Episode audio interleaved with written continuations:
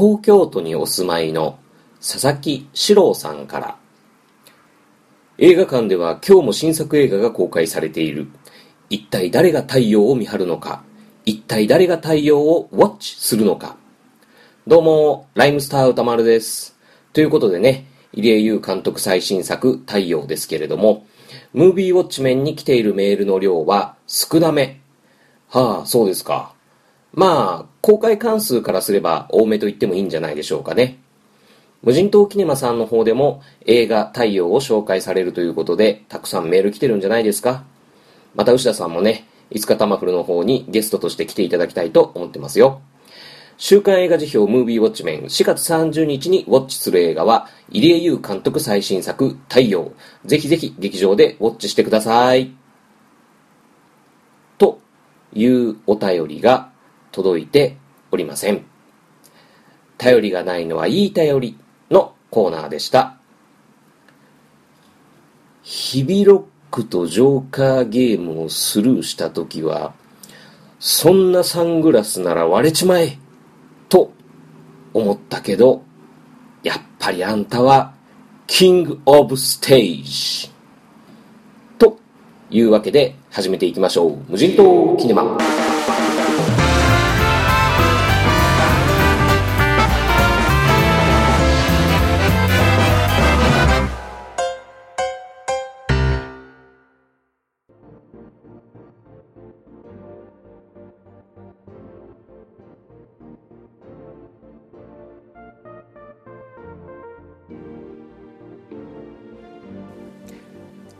では本日無人島キネマに上陸する作品は4月23日より全国順次公開中の太陽。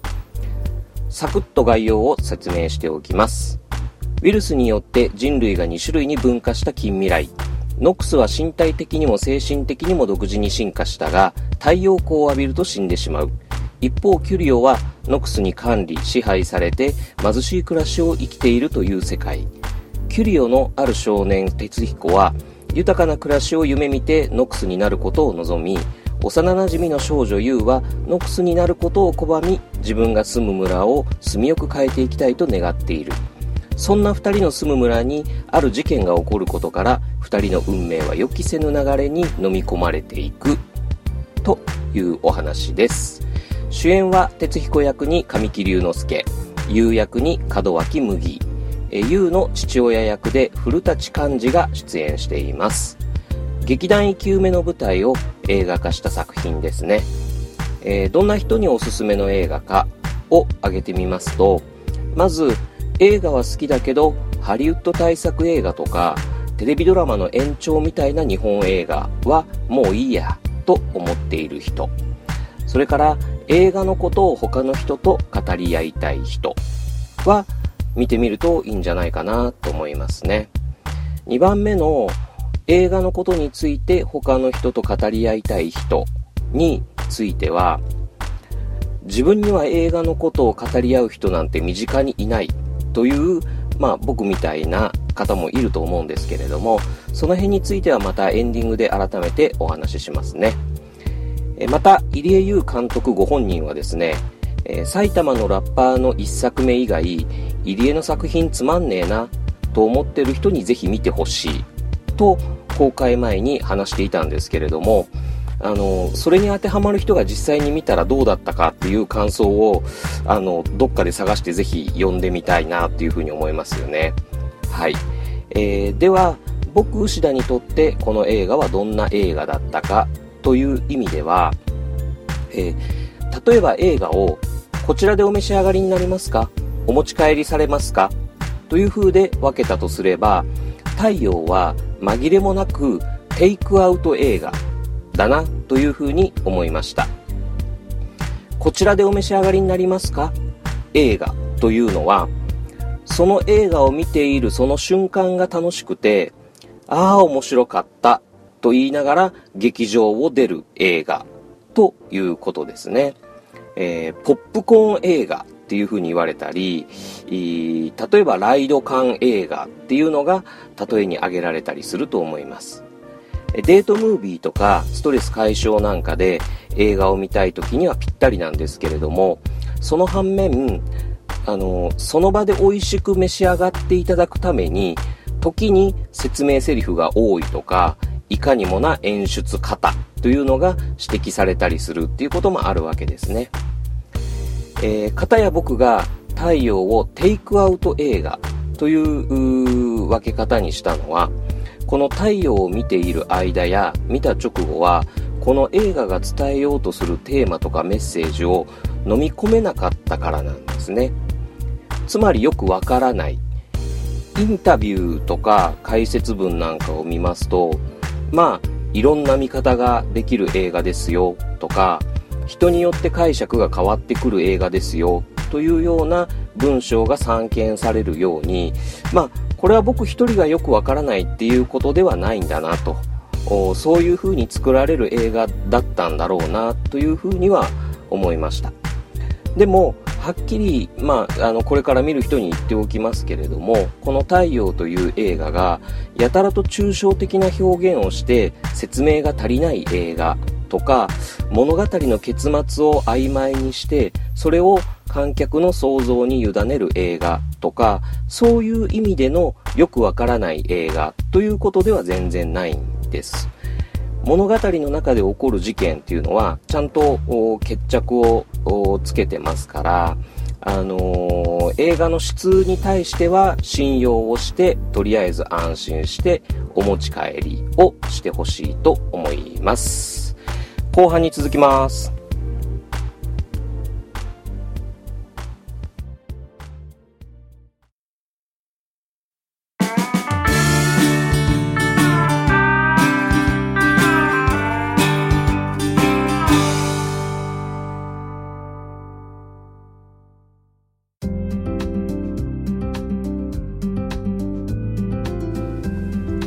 というわけで後半は無人島キネマからの帰り道になりますね。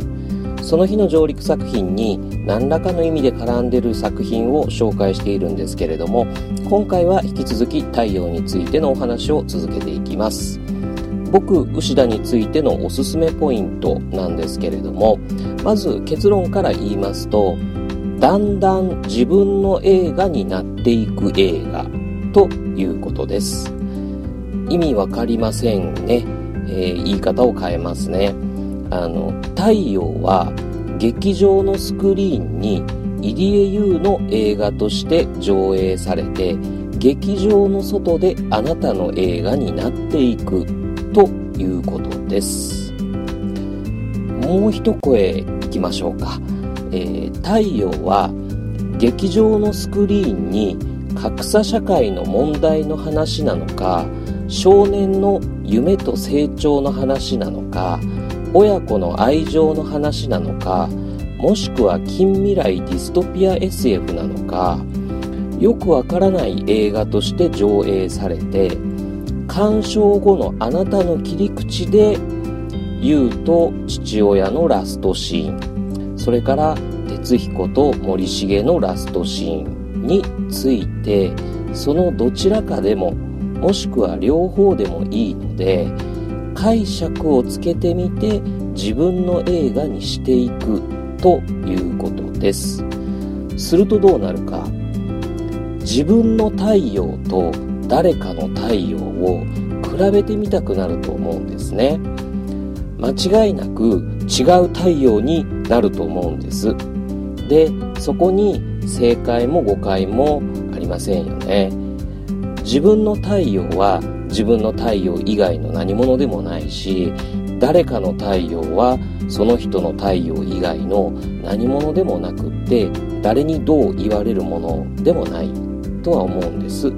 でもそれを見せ合ったり比べ合ったりするっていうのは果たして楽しいか？楽しかったです。それを実際やってきました。4月23日、新宿ロフトプラスワンで行われた公開初日記念イベントですね。えー、入江優監督ご本人に、その僕の僕なりの太陽っていうのをぶつけさせてもらったり、あと、僕もてポッドキャストのカット職人の林さんっていう方とかなり熱く語り合って、で、びっくりするぐらい解釈が違っていて、で、それを今思い出すと、泣けてくるぐらい楽しかったなっていう夜でした。はい。まあ、そういうこともいろいろあったっていうのもあるんですけれども、あの、入江優監督最新作太陽は僕にとって見終わった直後、ああ面白かったとはなりませんでした。でも、見終わった後の数時間後、そして今、じわじわとだんだんと面白い映画になってきてます。そしてまた、例えば何年か経った後にこの映画を見返した時まるで違う解釈をする自分がもしかしたらいたりするのかなっていうふうに思ったりするとそれも楽しみな映画だなと思いましたというわけで太陽無人島キネマに上陸です。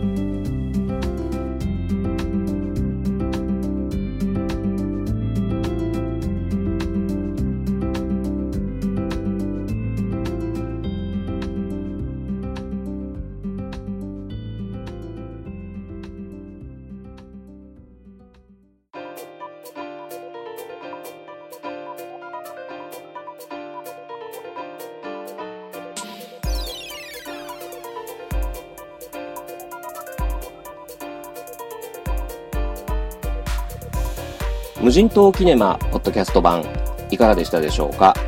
え今回のエンディングではあの前半のところでお話ちょっとしました。映画のことについて他の人と語り合いたいけれども自分には映画のことを語り合う人なんて身近にいない。方には、えー、こんなものがありますよというお話です。えー、順々にご紹介していきたいと思いますけれども、まずはもちろんこの無人島キネマの牛田智之のツイッター、アットマーク、ウッシーネット、アットマーク、USSIINET、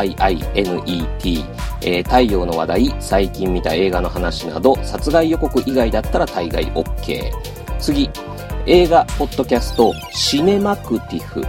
えー、ラジオ形式でコンテンツも豊富。リアルの映画トークイベントとかも定期開催してるみたいで、あの、特筆すべきは、主催者のペップさんという方がいらっしゃるんですけれども、超感じいい人。えー、ラジオ内でリスナー投稿コーナーとかもあって、フレンドリーです。えー、次。